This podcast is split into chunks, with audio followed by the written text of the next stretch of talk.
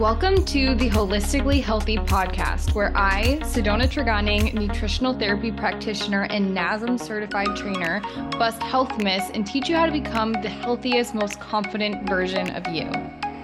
Hello, and welcome back to the Holistically Healthy podcast. Today, we're going to be covering a lot of really great information around training when you have digestive issues. And when I say training with digestive issues, this could be leaky gut or intestinal permeability. This could be small intestinal bacterial overgrowth. This could be maybe you're just noticing you're having digestive issues for the first time in your life and you don't really know what to do about it. And this could honestly also be related to people that have something like PCOS or some type of chronic condition and they don't really know how to allow their or give space for their body to heal or make space for their body to heal. And they don't know how to balance that with allowing them to actually gain muscle. So I'm really excited to talk about this. And I think that this is something that needs to be talked about more, honestly, because a lot of people think, okay, exercise is healthy for me. I should be doing exercise. For example, if you have PCOS, your doctor probably was like, hey, let's get more exercise in because you need to lose weight because of PCOS, but that's not always the case. Some type of exercise is not great for us. And so that's what we're going to be going over today. Okay, the first thing that I want to talk about here is the idea of the stress bucket. If you go back and listen to the other podcast episodes, you know the whole idea of the allostatic load, aka stress bucket. And what happens is is our allostatic load is just a combination of all the stressors in our life and it's all going into one bucket. So, for example, picture this picture this bucket right here and there is a drain on it. Let's say that you had a fight with your boyfriend this morning. Okay, that's going to go into the bucket. Let's say that you ate a donut this morning that was super high in sugar and that's how you started your day. That's going to go into the bucket. Let's say you hit traffic, again, into the bucket. Then you get you go to the gym and you work out for an hour and a half into the bucket. No matter whether it's technically good or bad stress, it goes into that bucket. And over time, when our drain isn't working, so for example, we're not meditating, we're not going on walks, like calming walks, we're not eating healthy foods that lower inflammation, that faucet or the thing that's draining the bucket is getting clogged and it's not actually working properly. So that's when that bucket is going to overflow. And that's when you're going to get the symptoms, for example, again, PCOS, leaky gut, etc. And what I want you to understand here is that the whole idea of the concept of how do we train with digestive issues is that we need to make sure that we are either not adding too much to that bucket or we're draining some things out of that bucket or we're doing a combination of both. Obviously, that would be ideal. So that is going to be kind of our goal here is how do we do that? How do we not overwhelm ourselves with more stress? Because we also know that with a lot of stress, we're going to have a catabolic effect rather than an anabolic effect. So, anabolic would be building muscle, catabolic would be breaking down muscle. Too much stress is going to cause us to break down muscle. And that's where we get frustrated because we're like, what the heck? Why are we not making progress in the gym if we're actively working out? And that is usually almost always due to stress, some type of stress. Okay, now that we know the idea of stress and limiting stress, we have to really take inventory of where am I at.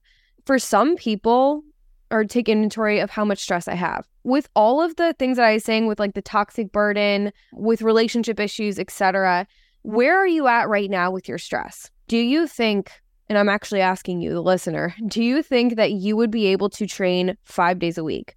Let's say you're training 5 days a week right now and you're not recovering. That right there is an easy thing that you can do to adjust your training to support healing.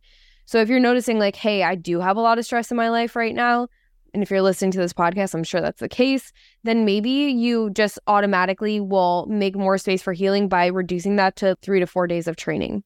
So that is one really easy fix. Now, another thing that you want to do to limit inflammation is make sure that you're not doing a whole lot of intense exercise or long periods of intense exercise. The things that are going to drive the most inflammation in terms of exercise are going to be things like, you know, doing long distance running or a really long bike ride those things are not going to be conducive to allowing you to heal. And this would also be things like, you know, consider more moderate intensity exercise. Now, things that are going to be easier to recover from that are going to cause less inflammation would be something like weight training. When I say weight training, this would be like, you know, more of your bodybuilding style workouts where you're doing squats, maybe some deadlifts, maybe some RDLs, lat pull downs, etc three to four sets each exercise. You're doing maybe four to five exercises per session, and you're resting in between those sets. that is going to cause less inflammation.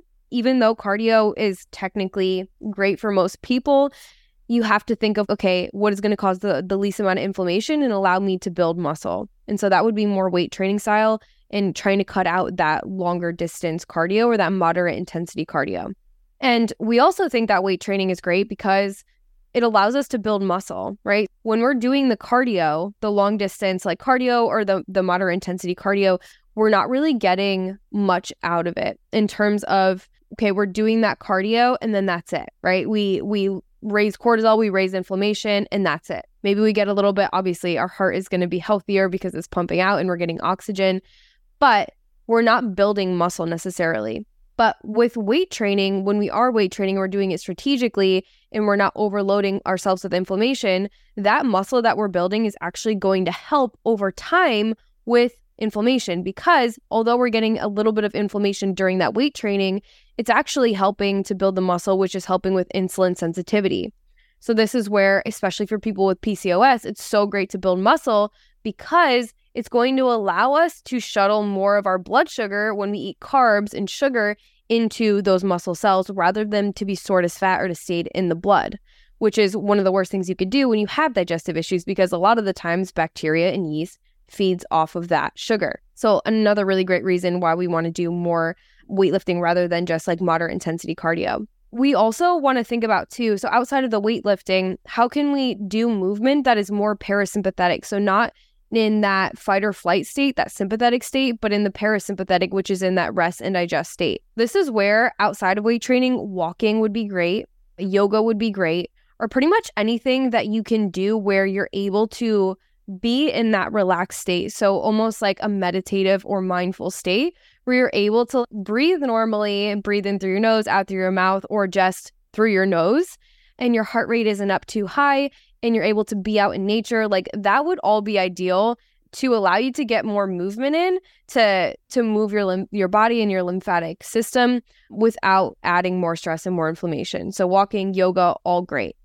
Okay, now now that we know that walking and weight training are going to be the most beneficial and also yoga, how do we also adjust our weight training to make it even more ideal for healing. So let's say you are really, really struggling with stress still. And even though you bring down weight training to four days a week, you're still having issues, but you're having this inner battle of, I want to heal, but I also want to gain muscle. So how do I not eliminate training? completely, but allow myself to heal. This is where we can get even more specific. Let's say, again, you reduce the training frequency. And I also recommend reducing the amount of reps that you're doing. When we're saying that we want to limit inflammation, one thing that we also want to limit is the muscle damage. When we are doing a lot of drop sets, supersets, or myo reps, that is going to cause a lot of muscle damage. And technically, that wouldn't be bad. But again, we're sensitive people. If you're listening to this podcast, your body's more sensitive. So, this is where I actually recommend doing four to eight reps rather than something like, you know, eight to 12 reps and doing a bunch of supersets and not having rest periods in between your exercises. And that brings me to my next point is prioritizing rest periods. Yeah, you want to make sure that you're not jumping from one exercise to the next and that you're giving yourself time to rest and relax and breathe because that way you're able to bring cortisol down, bring your heart rate down, and give yourself a little bit of time to recuperate before your next set. How this could look, let's say, for example, you're going into a leg day. This is your third day of training for the week. And after the three days of training, like you're done for the week. One way you could structure this is okay, four exercises, pick four good exercises where you feel really good mind muscle connection with them.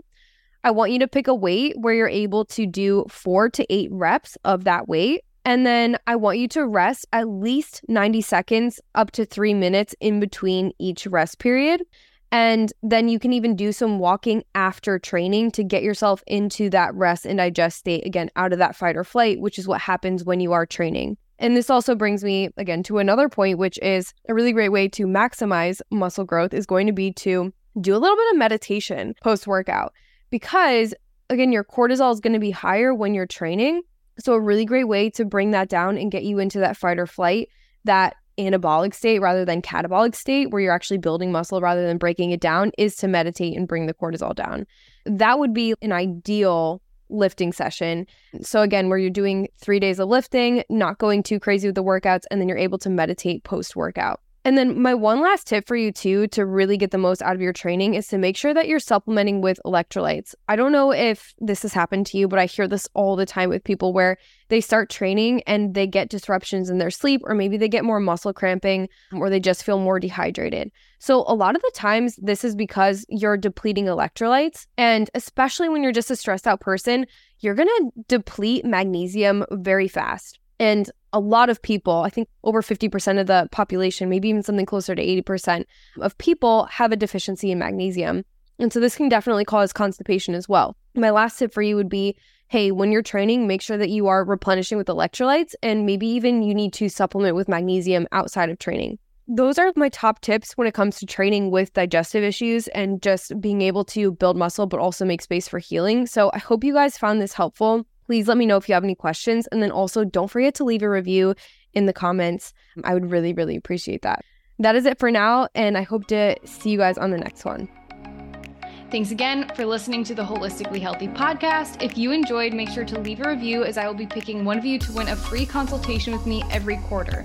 If you want more information or immediate help, head to www.holdnothingback.net and apply for coaching.